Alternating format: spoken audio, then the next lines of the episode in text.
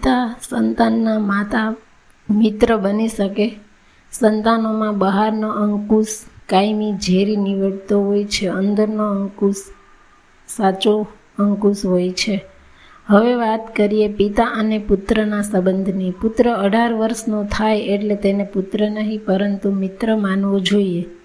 તેવું કહેવાય છે. કદાચ કોઈ શાસ્ત્રમાં પણ આ વાત કહેવાય છે. આ વાતને પણ સમજવા જેવી છે. જાણીતા સાહિત્યકાર ધીરુબહેન પટેલ તો એમ કહે છે કે આ વાત યોગ્ય નથી. પુત્રને કોઈ પણ ઉંમરે પુત્ર તરીકે જ ટ્રીટ કરવો જોઈએ. આ વાત સંવેદનશીલ અને સૂક્ષ્મ છે. સમાજમાં તમે જુઓ, સંતાનો ખાસ કરીને કિશોર અને યુવાન સંતાનો માતા પિતાની કોઈ વાત માનતા નથી. એવા સંજોગોમાં માતા પિતાએ વધારે જવાબદાર બનીને પોતાના સંતાનોનું હિત સાચવી લેવું જોઈએ. આજકાલ સમાજમાં યુવાનો માનસિક રીતે ખૂબ ત્રસ્ત બની રહ્યા છે. આધુનિક ઉપકરણોને કારણે સોશિયલ મીડિયાનો યુવાનો મોટા પાયે રાત દિવસ ઉપયોગ કરી રહ્યા છે.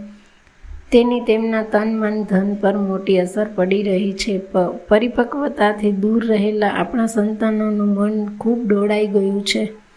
છોકરીઓ ભાગી રહી છે, તેમને ભગાડવામાં આવી રહી છે, છોકરીઓ છેતરાઈ રહી છે.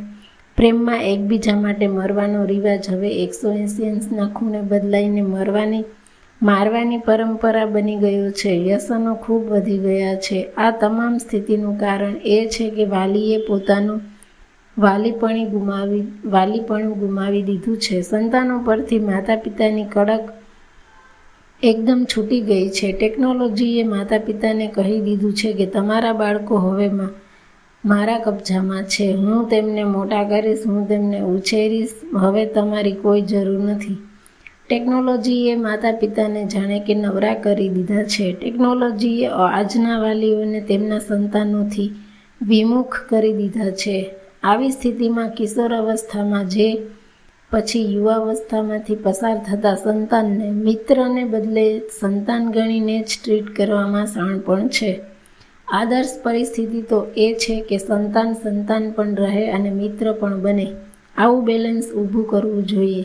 એ અઘરું નથી. સંતાનને જે સ્વતંત્રતા આપવી હોય તે આપવી જ જોઈએ. જો એ સ્વતંત્રતા આપવામાં નહીં આવે તો મોટું નુકસાન થશે. બહારનો અંકુશ કાયમી ઝેરી નીવડતો હોય છે. અંદરનો અંકુશ જ સાચો અંકુશ હોય છે. સંતાન પોતે જ જવાબદાર સાથેની સ્વતંત્રતા ભોગવી શકે તેવું વાતાવરણ સર્જવાની જવાબદારી કોઈ સરકાર કે સમાજની નથી હોતી. માતા પિતાની જ હોય છે. માતા પિતા અસહાય થઈ જાય, નિરાશ થઈ જાય, લાચાર અને બિચારા થઈ જાય એ પણ કોઈ સંજોગોમાં ચાલે નહીં. સ્વસ્થ સમાજમાં દરેકે, દરેક પોતાના ભાગે આવેલી ભૂમિકા યોગ્ય રીતે ભજવવી જ જોઈએ. જો આમ કરવામાં ચૂક થાય, તો સમાજમાં દૂષણો પેદા થાય છે. સમાજની સ્વસ્થતા જોખમાય છે, જે આજે સ્પષ્ટ જોવા મળી રહ્યું છે. ટેકનોલોજીએ સમાજ પર મોટું આક્રમણ કર્યું છે અને તેનો ભોગ બાળકો પણ તથા સંતાનો બની રહ્યા છે. માતા પિતાએ આવા સંજોગોમાં ઢાલ બનીને પોતાના સંતાનોનું રક્ષણ કરવું જોઈએ. જોખમી અસરોથી પોતાના સંતાનોને બચાવી લેવા જોઈએ. એને બદલે એવું જોવા મળી રહ્યું છે કે માતા પિતાએ પોતાના બંને હાથ ઊંચા કરી દીધા છે. શરણાગતિ સ્વીકારી લીધી છે. જોકે પોતે લાચાર અને અસહાય તેવી માનસિકતાને દ્રઢ કરી દીધી છે.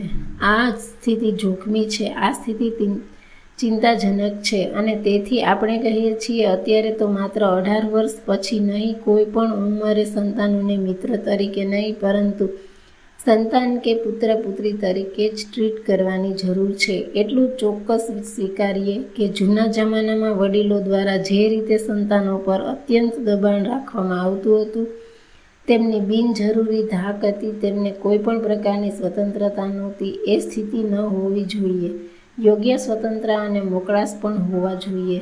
જોકે આ ન આપવામાં આવે તો ડિજિટલ પેઢીના સંતાનો એ છીનવી લે તેમ છે, પરંતુ સાથે સાથે બાળક જવાબદાર રહે અને એવા પ્રદેશમાં ન જતું રહે જ્યાં તેને તકલીફ પડે. સમયની સાથે સંબંધોના પરી વેશ પરિવેશ બદલાય તેની ભૂમિકાઓમાં પરિવર્તન આવે, તેના રોલ બોલ, પણ ભલે આજના સમયને અનુરૂપ પરિધાન ધારણ કરે, પરંતુ દરેક સમા, સંબંધમાં જે જવાબદારી હોય છે, નિષ્ઠા અને મૂલ્યો હોય છે, વિવેક અને વિનય હોય છે, પ્રેમ અને સંવેદના હોય છે, તે ચોક્કસ સાચવવા જ જોઈએ.